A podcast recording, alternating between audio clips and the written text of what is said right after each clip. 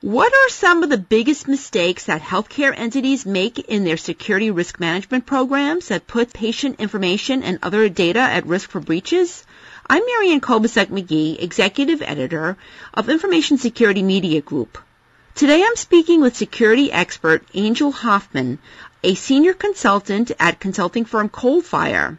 Angel will be discussing some of the blunders that healthcare entities make in their security programs and how they can correct those mistakes. So Angel, what are some of the top mistakes that you often see healthcare entities making in their security risk management programs? Well, Marianne, it's hard to believe, but since HIPAA security came out nearly 10 years ago now, we still see people who don't understand what security really is, and particularly in healthcare. So covered entities and business associates alike still just don't understand the risk analysis requirements. They don't understand really what the guidance from the OCR meant, how they can really be compliant, and they think they're doing a good job out there. And then, as you know, there's been many breaches, particularly in 2015, that have come from healthcare entities, and a lot of those have been a large number of patients been involved. I think that typically people use the word compliance to kind of throw that around, but really compliance means that you need to adhere to the regulations, and really it's based on the risk, looking at security from a risk perspective, and then rating that risk and prioritizing it. So it is heavily compliance driven by the regulations, but then what you do with that internally to your organization makes the difference. So it comes down to ineffective risk management. So Angel, HIPAA, um, as we know, focuses on securing protected health information, but what mistakes do you often see healthcare entities making when it comes to securing other kinds of data in their organizations, whether it's supply chain information, HR data, financial systems? Well, sometimes they segregate the data, or they put it all into sort of like one bucket, so to speak, and don't segregate their data. But if they're focusing just on the healthcare piece, that's good because that's protected health information. The rest of that information, although that should be secure, could fall into proprietary information, unless, of course, in some of the financial information, it would contain protected health information. So you really have to know your organization and in each bucket what's contained. Like, for example, in the last several years, purchasing, or they call supply chain management now, has gone to e-commerce in some of our larger healthcare institutions, particularly the large health systems.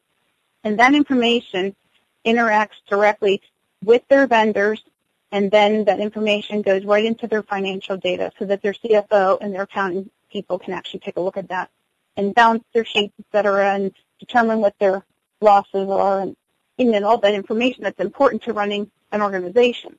If you don't have that information set up the right way, then you could be protecting some of it and not all of it. So with that said, what sorts of mistakes do you see healthcare organizations often making when it comes to protecting that other information that goes beyond the PHI? Do they tend to focus more on the PHI because there's this regulatory requirement with HIPAA? And do they neglect the other info? Or what do you see them doing that they should not be doing? And what are your suggestions for how to correct that? If it contains PHI, then they need to protect that information, whether it's financial data or not. If it's just financial data and has, contains no patient information, then they need to protect that as well for their own purposes, but then it doesn't violate the regulation as far as HIPAA goes. What I find most organizations are doing is they do not have an effective risk management program in place. If they have conducted a risk assessment, which most organizations have done since the compliance date of 2005 for HIPAA security, that may be the last time, like sort of first and last time that they ever looked at that data.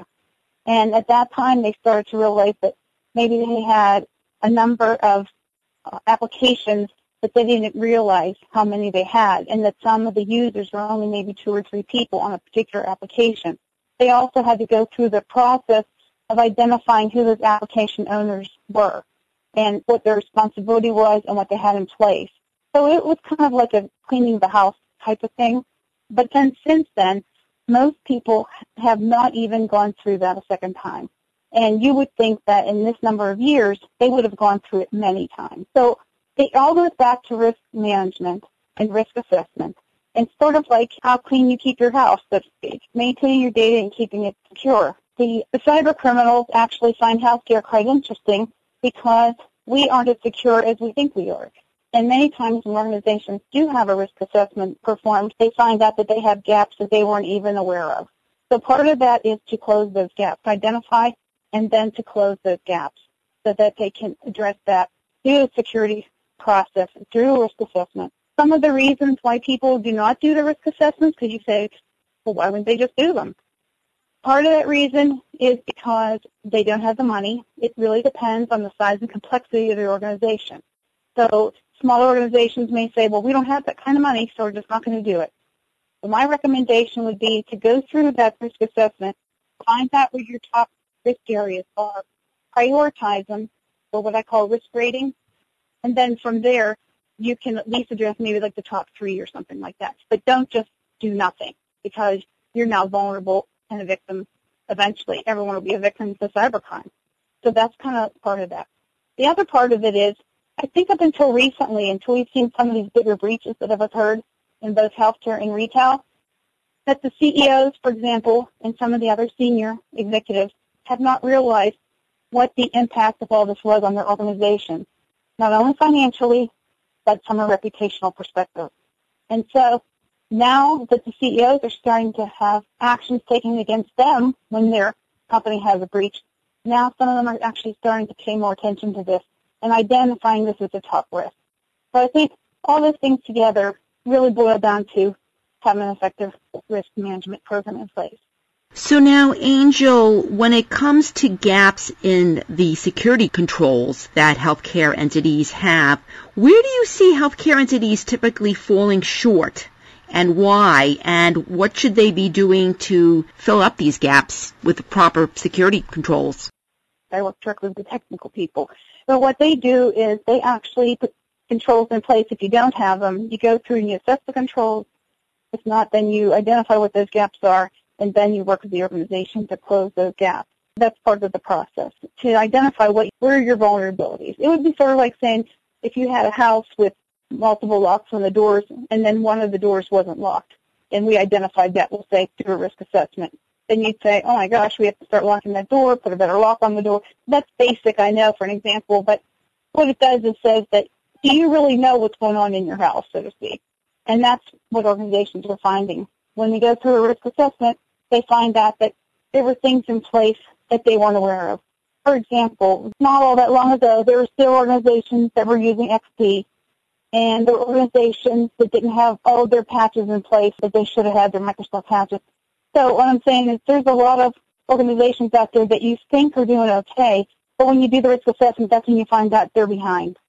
And on some of these organizations in the past, I've asked, why are you behind? And they just said they didn't either have the manpower, the money, or whatever. So now, Angel, we hear a lot about hacker attacks in the healthcare sector these days. But how can healthcare entities improve both their prevention and detection of breaches that involve insiders? So there's two groups, the business associates and then your employees. So you have a business associate agreement in place. For example, if you're a covered entity, you have a business associate agreement in place. And that is to tell the business associate that here's what we expect and that you will keep your information that you, you know, they perform a service on your behalf as covered entity. You will keep that information confidential and you know how they keep it confidential. We're supposed to let you know that as well. So that's usually worked out in that language. And then if there is a breach, they're supposed to let the covered entity know within that 60 days. But most covered entities that I know today are actually putting in their business associate agreement that they want to know immediately or upon knowledge of potential breach within three days, 10 days, but they don't want you to wait to day 59 and say, by the way, we've had a breach. There's not, that gives a covered entity very little time to go through and assist with any type of investigation. So they don't want to do that because by that time you have to report to the HHS. So that's one thing. Ensure that you know who your vendors are.